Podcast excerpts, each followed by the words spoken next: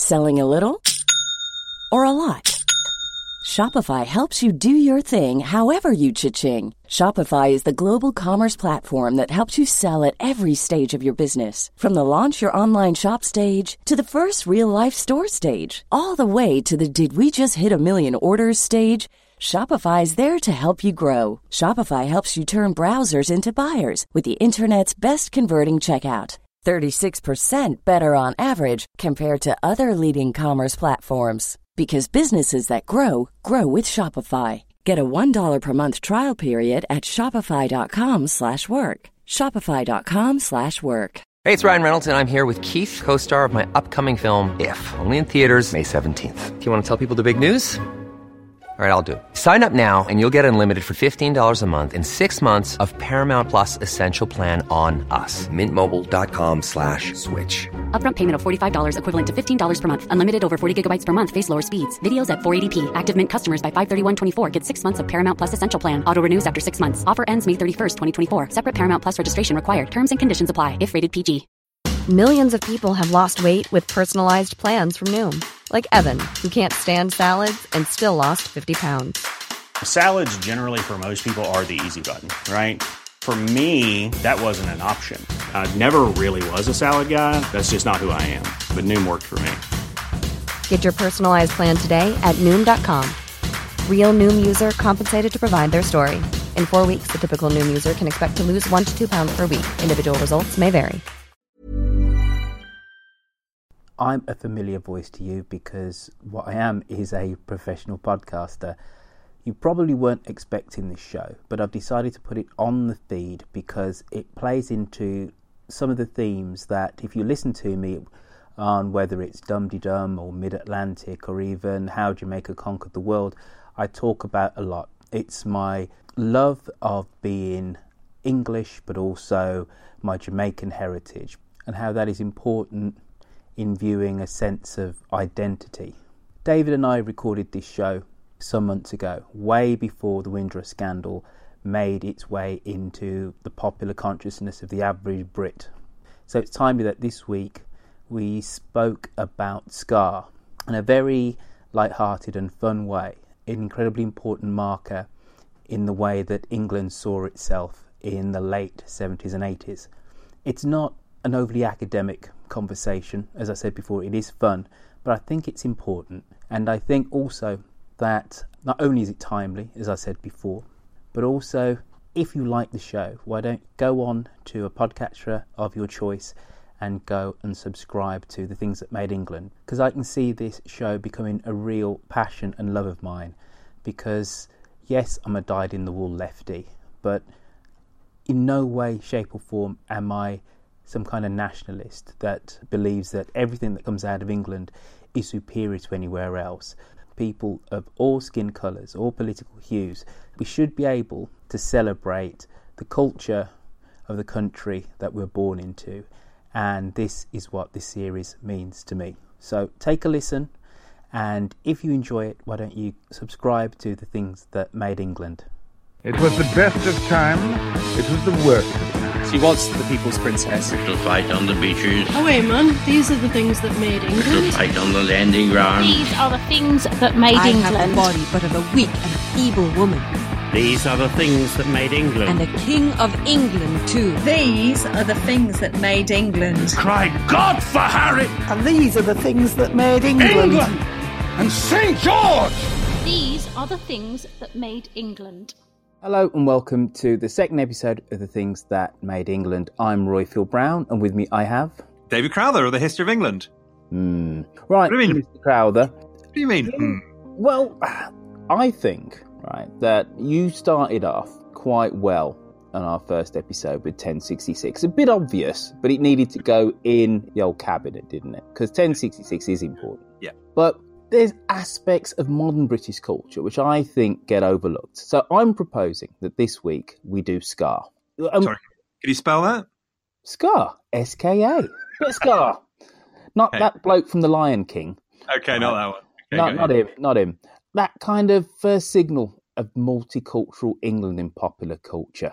You know, it Right. gives skinheads um, a certain way of dressing for mods, um, white working class men loved to dance to it and still do. And it was metropolitan, David. It was awesome. It came from Coventry, it came from Birmingham, it came from London, you know, via Jamaica. And the two tone movement promoted racial unity at a time when racial tensions were high in the UK in the late 70s, you know, all those riots and stuff. And it was all about people getting together. So I think that Ska needs to go in because it's not just about music. What do you reckon? So you're seriously you're promote you're you're coming here. Yes. We, we, last time we The talked about yes. 1066, and you're telling me that that a musical style I can't even spell and think is a bloke from the Lion, Lion King should go into the cabinet alongside William the Conqueror. That's what you're saying to me. You know, just just to make sure I'm clear.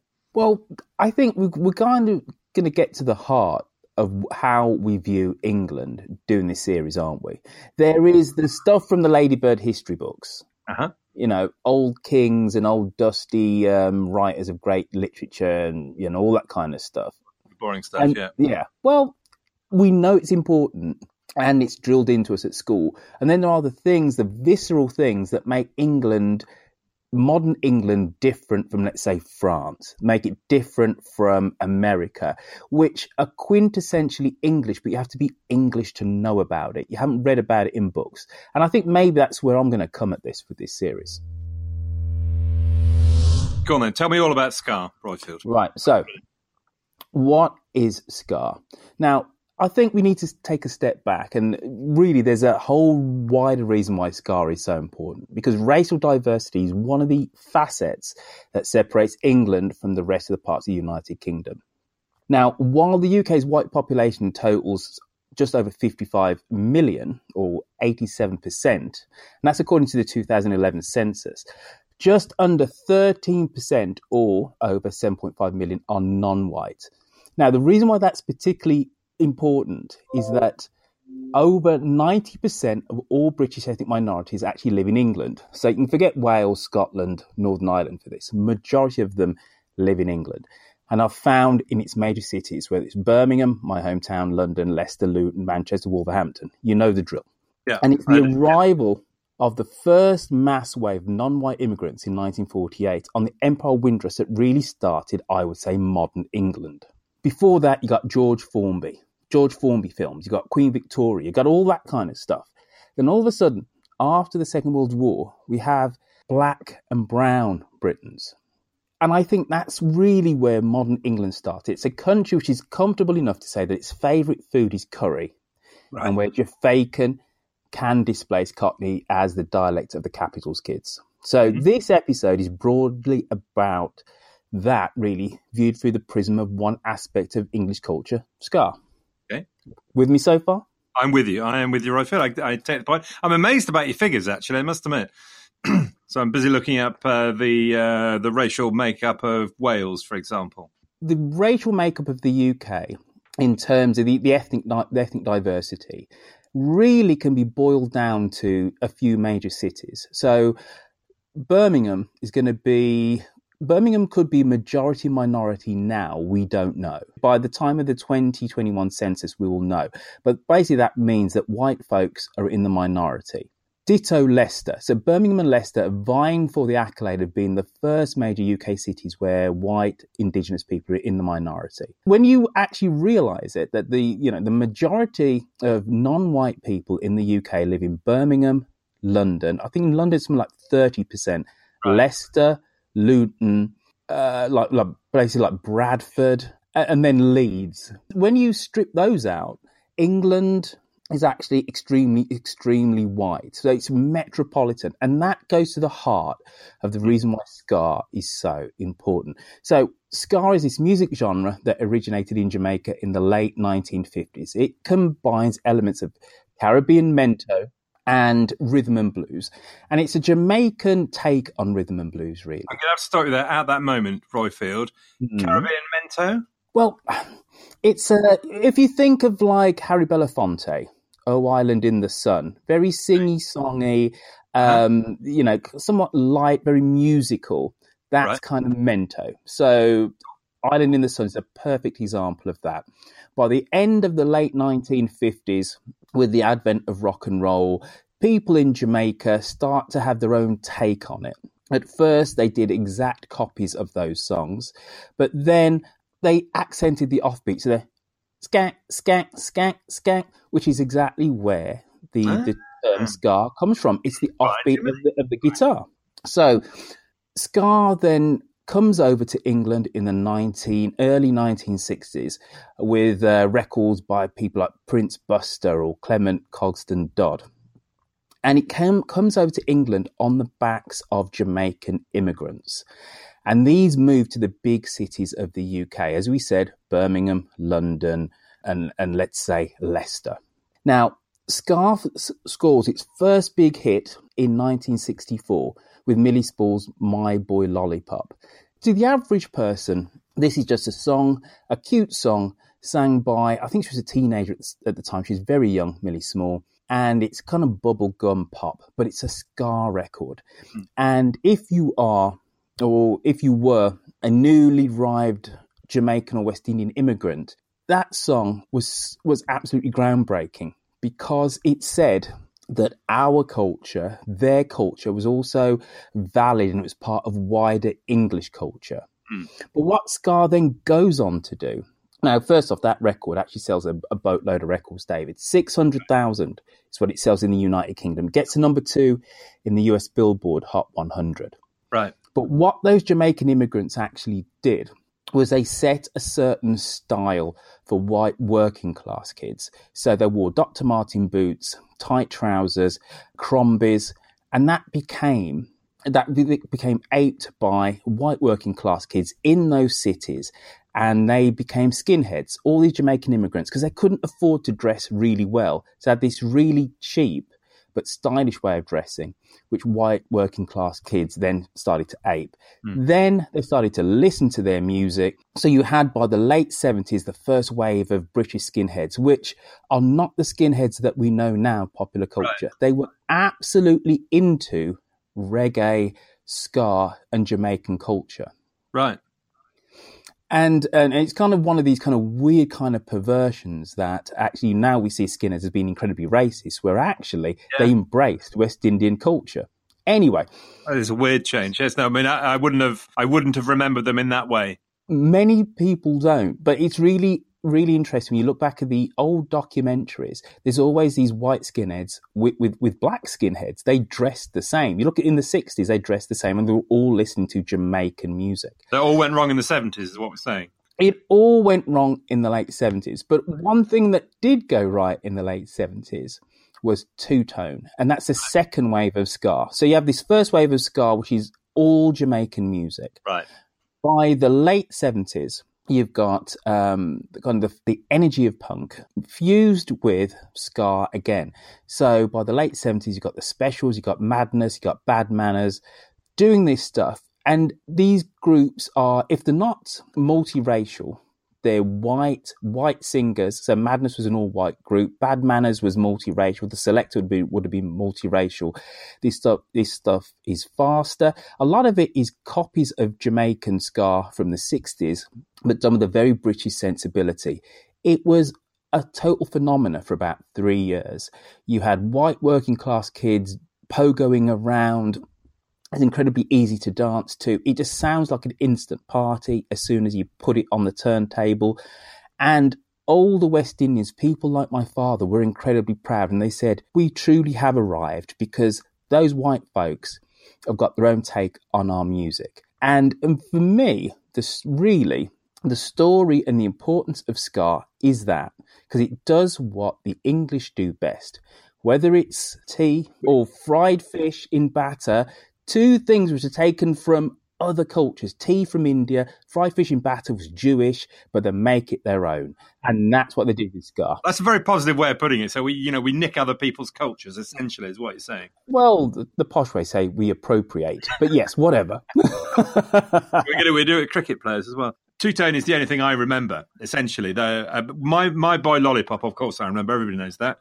Uh, but two tone, I think, is the only thing I recognised when we started talking about this. You know the the Vitalite advert, "Get up in the morning, oh, yeah, for bread." That's ska, but it but it's slower. Right. And and and the his, the history of Jamaican ska is that ska comes first, then then it slows down and becomes a thing called rocksteady, which I absolutely adore. Rocksteady. What is rocksteady? Rocksteady is this not so accented Jamaican music.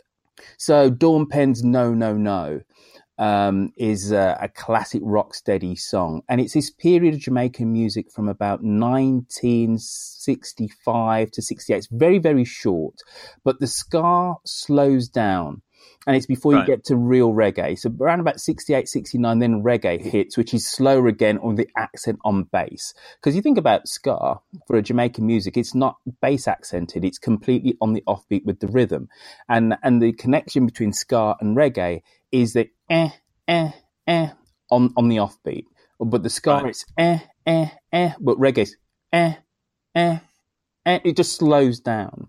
So as you were, David, what were you saying? Very good. Okay, so you, you, agree with me? It's in the cabinet. Show done. Uh, far be it from me to let something go in the cabinet that easily, right mm-hmm. field. Okay. You know, I'm not saying I'm against the idea, but I just had a few thoughts. Actually, I chatted about my with my my wife. Actually, and I said to her, right. "Oh, we're going to have this conversation." he said, hmm, hmm, "Really?" And so I, you know, what what's that all about? And I said, "Well, you know, that's the thing that the thing I remember about Ska I remember the two things about Ska, three things about Ska. I remember the specials. Yeah. I remember Madness and yeah. And I remember fa- finally having found a music that I could dance to because that, there was a format raising your left leg and your right arm at the same time, turning your head one way, and then raising your left arm and your right leg and turning your, your head the other way away from your arm. And I could do that for the well, first time, right? I could dance. It's one of the reasons why I say it needs to go into uh, the cabinet because I will give you that much that, as you say, for the first time I could dance. But Jane said to me, mm. she said, "Well, actually, but you never saw women do that. was a boy thing, wasn't it? You know, you all got together, you went in a corner, and you did the dance thing, and the girls went and did something else." Something interesting. I have to say, he's got a point, hasn't she? So all the time I thought I could dance Roifield. Well, I could dance, but I couldn't dance with anything else, could I? There's Just almost me. a song title in that you can dance if you have to. But anyway, um, there, there's a she's making a really good point. There's, she is. Making it has to be said. It always does. It, to be said. When you remember Ska, at least two tone Ska, it's a white and black working class movement. That's the way that you remember it. And mm. though there was Selecter with Pauline Black as the lead singer, all of those bands were pretty male. I will give you that. The right. specials were all male, Madness were all male. yes, they were. They, they were. They were. However, it's the cultural and social importance of, of, of ska, which is wider than, let's say, any perceived, I would say, um, issues to do with exclusion of women. What you had by the late 1970s is some 20 years of mass non white immigration into the UK and attitudes in the media were changing, but only very slowly. Mm. Early 70s, you had Enoch Powell, uh, Rivers of Blood speech saying that uh, that the country's going to go to hell in a handbasket. speech, yeah, yeah. You've got um, things like "Love Thy Neighbor." Oh my crude, God, you remember crude, that? Yes, I do. Which my father, my father actually loved "Love Thy Neighbor," but look at it, looking at it now, crude racial ah, stereotypes. Oh, frightening, isn't it? I mean, we're talk, talking about something else really now, aren't we? But that is, you know, everybody needs to watch that movie to see how that TV program, see how things have changed. Because yes, at the time we thought it was all fine, wasn't it? Absolutely.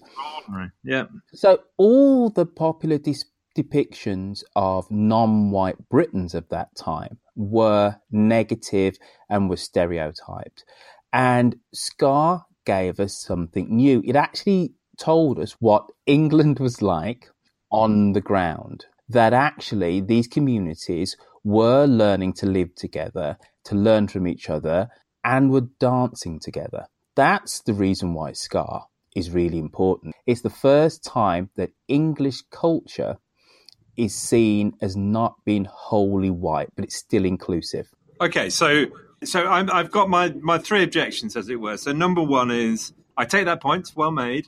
Number one is it's really a boy thing. Nothing necessarily wrong with that, but you know it's a boy thing. Second thing, I've got a quote for you. I actually went on the line and I found a quote. Okay, you ready for this? Okay. Okay. Uh, I don't know who this quote from actually. Maybe maybe it's my grandmother. I, I kind of doubt it. I have to say. But anyway, it took all the anger out of music and replaced it with a silly pseudo reggae stew. So the argument is that basically, you know, here we've we've got reggae, which is you know has a real edge to it, and here you know we've got this nice melodic, twangy type of music, which you know is all about you know well my my boy lollipop, baggy trousers. The specials I always felt were slightly different. They had a bit more of an edge to them. It always seemed to me. Mm. But the um, accusation, I suppose, is that uh, it took all that energy and it kind of turned it into a just a bit of fun. What's wrong with fun? It's, it, it, it's the end of the 1970s. England has lost its place in the world as uh, you know we don't have an empire anymore there's no british empire anymore we have we've had a 3 day week in the early 1970s our economy has shrunk compared to every other major economy in europe what was wrong with us having a little bit of fun right. before we entered the dark years of thatcher right okay well there's a there's a future episode for you Okay, so you're saying it doesn't matter. You know, um, uh, there needed to be a bit of a bit of a fun side. I think I think there's a lot of inverted snobbery in that statement. I think to say right. to say that any kind of creative art form has got to be about deep, dark, meaningful things. Anything which is sunny and upbeat and fun is not of the same intellectual heft. I just think it's just snobbery. Okay. I'm going to give you one more. Okay. Uh, it was a very local thing, wasn't it? Well, that's the impression I was got that Ska was, uh, you know, it wasn't a US thing. It wasn't a, a, global thing. It wasn't like the Beatles or whatever. This was. Well, you're kind of wrong, right? Okay. Kind um, of. If you if you go and Wikipedia Ska, there's ah. three there's three waves of Ska, right. right? So there is it comes out of Jamaica in the in the 60s. By the late 60s, Ska is done. It, it, it disappears. It then reappears in England, in yeah. Coventry, Birmingham, in London. Three English cities that have large West Indian, large Jamaican populations, immigrant populations. So that's where the music gets reinterpreted by white working class youth with young black working class youth rediscovering their father's records. That's how it all comes about in the late 70s. Right. The third wave of Ska actually goes all around the world. So there's the third wave of ska movement in the US. There's loads of ska bands, and they're almost analogous to kind of punk bands, kind of in a way, in, in the in the US. So there's like there's West Coast ska. There is um, there are ska bands in in Germany. The third wave of ska is faster still than how we remember it in two tone, and kind of can be incredibly raucous, a bit kind of punky, but there are different takes on it. So actually, ska has gone all around the world. And the third wave of ska bands, mm. which are not actually in the UK, actually do look back at that two tone 70s era of being the progenitor of the third wave of ska. So if you don't believe me, sorry, wiki it. It's all there. I would, I would, of course, absolutely uh, believe you. Uh, so th- I think those are my objections, really. Are those the only questions? Which I've swatted away easily. well, the only thing you end up with in, in summary is say, well, look, you know, it's great. Okay, I, um, you know, I get the, um, uh, I get the point about uh, the cultural impact of it. I think the only question I'm saying is, is it really, you know, is it such a big thing? Does it deserve to go into the cabinet? You know, it's boy, th- it's not a boy thing, not a girl thing. It's, well, it's it's about more important than that, David. Hmm. It's about modern England becoming comfortable with the new reality on the ground. Right. And I've used Ska, and I said in my preamble that I'm using Ska really as a pointer of a new modern England. Instead of me saying racial harmony, let's put that, relative racial harmony, let's put that in the cabinet. You can't do that. But I've used Ska. I've used this one kind of totem right. of culture, appropriation, mixing, heritage, whatever whatever the word you want to say, to, to show that the England of the of the late 1970s was very different from the England, uh, let's say, late 1950s in how it saw itself through its popular musical culture. Okay, so I had to say that coming from Leicester, Leicester being my hometown, the 90, the late 1970s in Leicester saw the emergence of Shawaddy no, it's about time that I, I have to leaven my criticism of uh, uh, or any denigration of Coventry and Birmingham in the light of that statement. Do I not? Well, I t- uh, listen. I'll let you into a secret, David. Um, the first, the first band I ever saw live was Waddy Waddy. Don't say it, Rifle. Don't say it. They actually live down the road from me, funnily enough. Anyway, uh, that's another story. So, great. Um, one last question. Tell me about Buster Bloodvessel. Um, to be honest with you, I don't know an awful lot about him other than he was overweight, had a bald head, used to stick his tongue out a lot. You know, he always looked like he's about to have a heart attack. Indeed, he's not going to say he's had too much fish and chips. All right, so look, the, the trouble we're going to have with this program all the way through is that I'm an absolute pushover, incapable of saying no. So, so I find I find I am convinced by your arguments. Ska should go in the cabinet, if nothing else, for no other reason than anything that comes from the Midland ought to have a free card into the cabinet. I know it's not the right reason. That means that Shakespeare's going to squeeze in, then, is he? Uncontested. Uh, well, he's a Midland lad, isn't he? Good point. Good point. Yeah. Uh, yeah. But of course, it's not us that decide in the end, uh, Roifield. We're going to put it up on Facebook, and we're going to let the uh, we're going to let the people vote because, as we know mm. from Brexit, oh, did I really mention Brexit? It's the people that decide.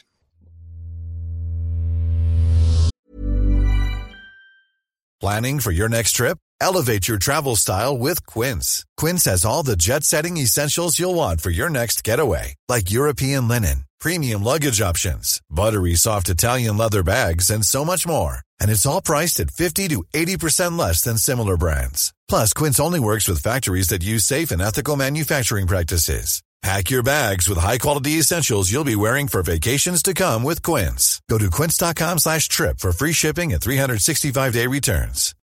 Millions of people have lost weight with personalized plans from Noom. Like Evan, who can't stand salads and still lost 50 pounds.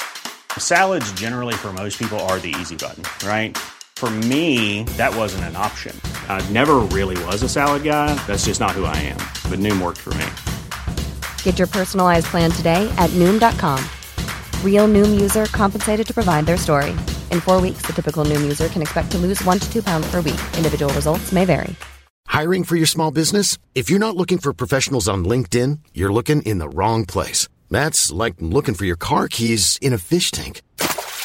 LinkedIn helps you hire professionals you can't find anywhere else, even those who aren't actively searching for a new job but might be open to the perfect role. In a given month, over 70% of LinkedIn users don't even visit other leading job sites. So start looking in the right place. With LinkedIn, you can hire professionals like a professional. Post your free job on linkedin.com slash people today.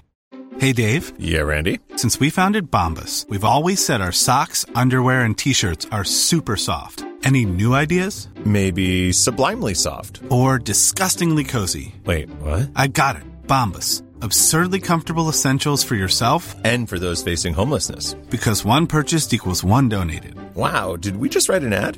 Yes. Bombas. Big comfort for everyone. Go to bombas.com slash ACAST and use code ACAST for 20% off your first purchase. This is Fiona with a roundup of our Facebook page for this fortnight. I like erring on the side of caution, so I'm going to mention folk by first name only, and where necessary, last name initial. I do this to preserve a modicum of anonymity for you, in case you nominate your great aunt Gladys's rock cakes as the monster that broke England's back, or if you happen to be on the wrong side of the great pizza debate. If you'd rather your full name or title used, do let Luke or I know, and we'll proceed accordingly. It's been a very busy fortnight, with an impressive number of you leaping in to add your ideas. We began with the poll 1066. Do we add it to the cabinet? An overwhelming yes. One undecided must have been the person with the Saxon mother and Norman father, and one lone no. At the end of the poll, David asked for some suggestions for future episodes, and the deluge arrived. Bill nominated the Spitfire and Liz Hurley which gave me a moment's pause until I realized that he was describing a classic English beauty. I couldn't agree more, Bill. The Spitfire is the classic English beauty. Kathy said, I'm surprised nobody has mentioned the shed. Steve's proposal of J.B. Priestley led to a very interesting read. Claire suggested the BBC and garden centres. I'm with you on garden centres, Claire. It's always the first activity on the list when I visit my daughter in Yorkshire. At the last count, there were 28 items on the list, but that won't keep David and Roifield busy enough, so I hope you'll add more. David began a rant on food by praising the worthy Bakewell tart and honouring the lardy cake. Catherine said, I draw the line at steak and kidney pudding and any type of English pea, mushy, canned, etc. And Rowena defended the mushy pea nobly with a how very dare you. And then the pizza debate began. I think it was Daniel who started it, and it didn't take long before it became a bun fight over suitable crusts, until at last Andrew gave us a pause by declaring liver and onions, food of the gods, followed swiftly by Steve V countering of the underworld. Then Bianca, who I think must be an ex prefect, came into the fray, offering reason. I'm sure I wasn't the only one who appreciated her touch. The thread, as Andy said, is a long one, but an excellent read. Just after Bill reminded us of Henry's speech at Agincourt, as penned by Will Shakespeare, Roifield posted a fascinating map of the British Isles showing the United Kingdom by preferred source for chip shop chips. Try saying that three times fast. It's a very important map, and we'd really like to hear your preferences, and especially how they correspond with the part of England that you most associate with. So please go onto the Facebook page and make your voices heard. Cheers until next time, and cry God for Harry, England, and I'll have gravy on my chips. Right, great. Thank you, uh, Roifield. Great, very good. Oh, thank you. Thank you, sir. And uh, what are we going to do next week? Uh, next week, why don't we do accents? Ooh, all right then. do that. I think this time I will pitch to you that the one of the things that makes England is the glory of the diversity of our accents.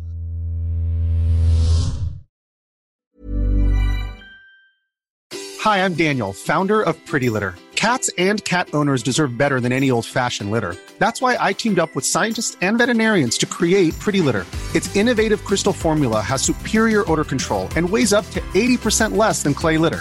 Pretty Litter even monitors health by changing colors to help detect early signs of potential illness. It's the world's smartest kitty litter. Go to prettylitter.com and use code ACAST for 20% off your first order and a free cat toy. Terms and conditions apply. See site for details. Even when we're on a budget, we still deserve nice things. Quince is a place to scoop up stunning high end goods for 50 to 80% less than similar brands. They have buttery soft cashmere sweaters starting at $50, luxurious Italian leather bags, and so much more. Plus, Quince only works with factories that use safe, ethical, and responsible manufacturing. Get the high-end goods you'll love without the high price tag with Quince. Go to quince.com slash style for free shipping and 365-day returns. Whether you're a morning person or a bedtime procrastinator, everyone deserves a mattress that works for their style. And you'll find the best mattress for you at Ashley. The new Tempur Adapt collection at Ashley brings you one-of-a-kind body-conforming technology, making every sleep tailored to be your best. The collection also features cool-to-the-touch covers and motion absorption to help minimize sleep disruptions from partners, pets, or kids. Shop the all-new Tempur Adapt collection at Ashley in-store or online at ashley.com. Ashley, for the love of home.